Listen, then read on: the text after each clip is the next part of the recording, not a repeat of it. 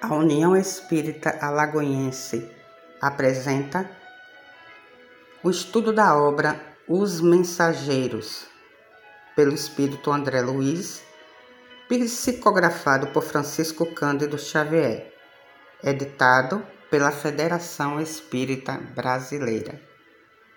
Capítulo 11 Belarmino, o Doutrinador. As lições eram eminentemente proveitosas. Traziam-me novos conhecimentos e, sobretudo, com elas, admirava cada vez mais a bondade de Deus, que nos permitia a todos a restauração do aprendizado para serviços do futuro. Muitos de nós havíamos atravessado zonas purgatoriais de sombra e tormento íntimo, uns mais, outros menos Bastara, contudo, o reconhecimento de nossa pequenez, a compreensão do nosso imenso débito, e ali estávamos todos reunidos em nosso lar, reanimando energias desfalecidas e reconstituindo programas de trabalho.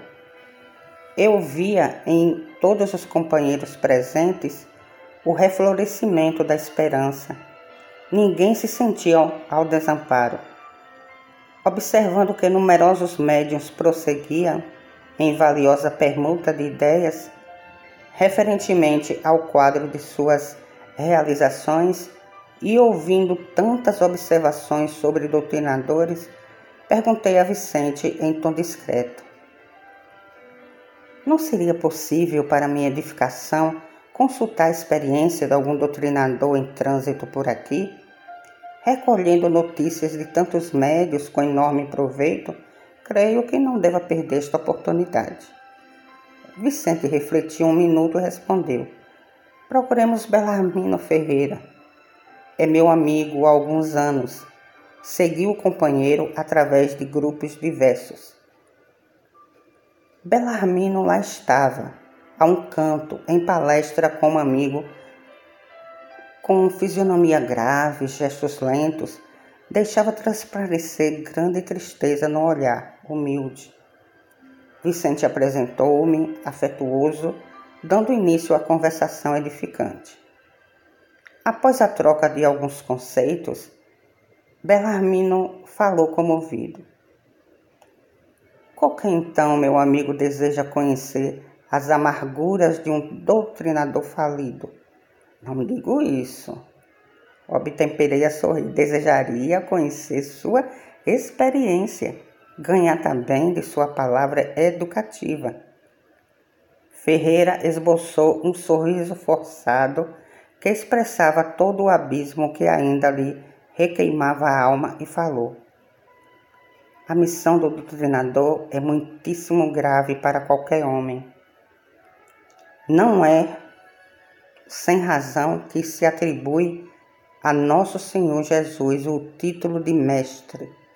Somente a quem vim ponderar bastante esta profunda verdade. Meditei muitíssimo, refleti intensamente e concluí que, para atingirmos uma ressurreição gloriosa, não há por enquanto outro caminho além daquele palmilhado pelo doutrinador divino. É digna de menção a atitude dele, abstendo-se de qualquer escravização aos bens terrestres. Não vemos passar o Senhor em todo o Evangelho senão fazendo o bem, ensinando o amor, acendendo a luz, disseminando a verdade. Nunca pensou nisso?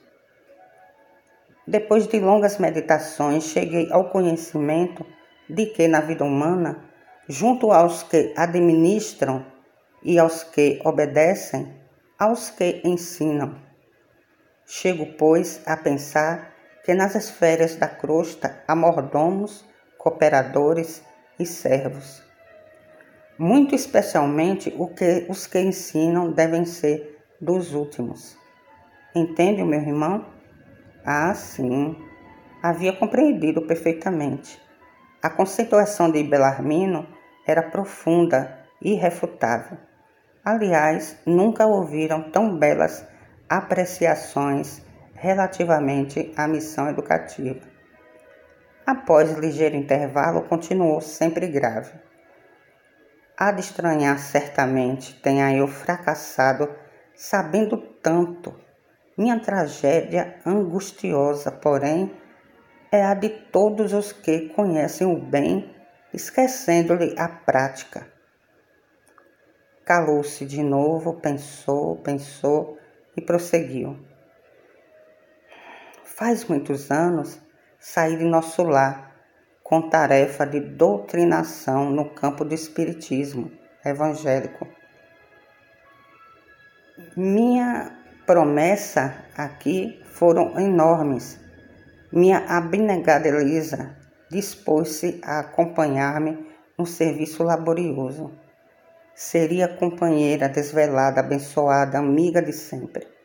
Minha tarefa constante de trabalho assíduo no Evangelho do Senhor de modo a doutrinar primeiramente com exemplo e em seguida com a palavra. Duas colônias importantes que nos convizinham enviaram muitos serviços para muitos servos para a mediunidade e pediram ao nosso governador cooperasse com a remessa de missionários competentes para o ensino e orientação. Não obstante meu passado culposo, candidatei-me ao serviço com o endosso do ministro eh, Gedeão, que não vacilou em auxiliar-me. Deveria desempenhar atividades concernentes ao meu resgate pessoal e atender a tarefa honrosa, veiculando luzes a irmãos nossos nos planos visível e invisível. Impunham-se, sobretudo, o dever de amparar os, as organizações mediúnicas, estimulando, estimulando companheiros de luta postos na terra a serviço da ideia imortalista. Entretanto, meu amigo, não consegui escapar à rede envolvente das tentações. Desde criança, meus pais socorreram-me com noções consoladoras e edificantes do Espiritismo cristão. Circunstâncias várias que me pareceram causais situaram-me o esforço na presidência de um grande grupo espiritista. Os serviços eram promissores, as atividades nobres e construtivas, mas enchi-me de exigências levado por excessivo apego à posição de comando do, banco, do barco doutrinário. Oito médios extremamente dedicados ao esforço evangélico ofereciam-me colaboração ativa. Contudo, procurei colocar acima de tudo o preceito científico das provas insofismáveis. Cerrei os olhos além do merecimento individual ouvidei os imperativos do esforço próprio e, envaidecido com os meus conhecimentos do assunto, comecei por atrair amigos de mentalidade inferior ao nosso círculo, tão somente em virtude da falsa posição que usufruíam na cultura filosófica e na insensivelmente vicejaram-me na personalidade estranhos propósitos egoísticos. Meus novos amigos queriam demonstrações de toda sorte e, ansioso por colher colaboradores na esfera da autoridade científica, eu exigia dos pobres médios longas e porfiadas peregrinações nos planos invisíveis. O resultado era sempre negativo, porque cada homem receberá agora e no futuro, de acordo com as próprias obras. Isso me irritava. Instalou-se a dúvida em meu coração devagarinho. Perdi a serenidade do outro tempo. Comecei a ver nossos médios que se retraíram, que se retraíam aos meus caprichos. Companheiros de má vontade e má fé prosseguiam nossas reuniões mas de, da dúvida passei a descrença destruidora. Não estávamos num grupo de intercâmbio entre o visível e o invisível? Não eram os médios simples aparelhos dos defuntos comunicantes? Por que não vier, viriam aqueles que pudessem atender aos nossos interesses materiais imediatos? Não seria melhor estabelecer um processo mecânico e rápido para as comunicações? Por que a negação do invisível aos meus propósitos de demonstrar positivamente o valor da nova doutrina? Debalde, Elisa me chamava para a esfera religiosa e edificante, onde poderiam aliviar o espírito atormentado.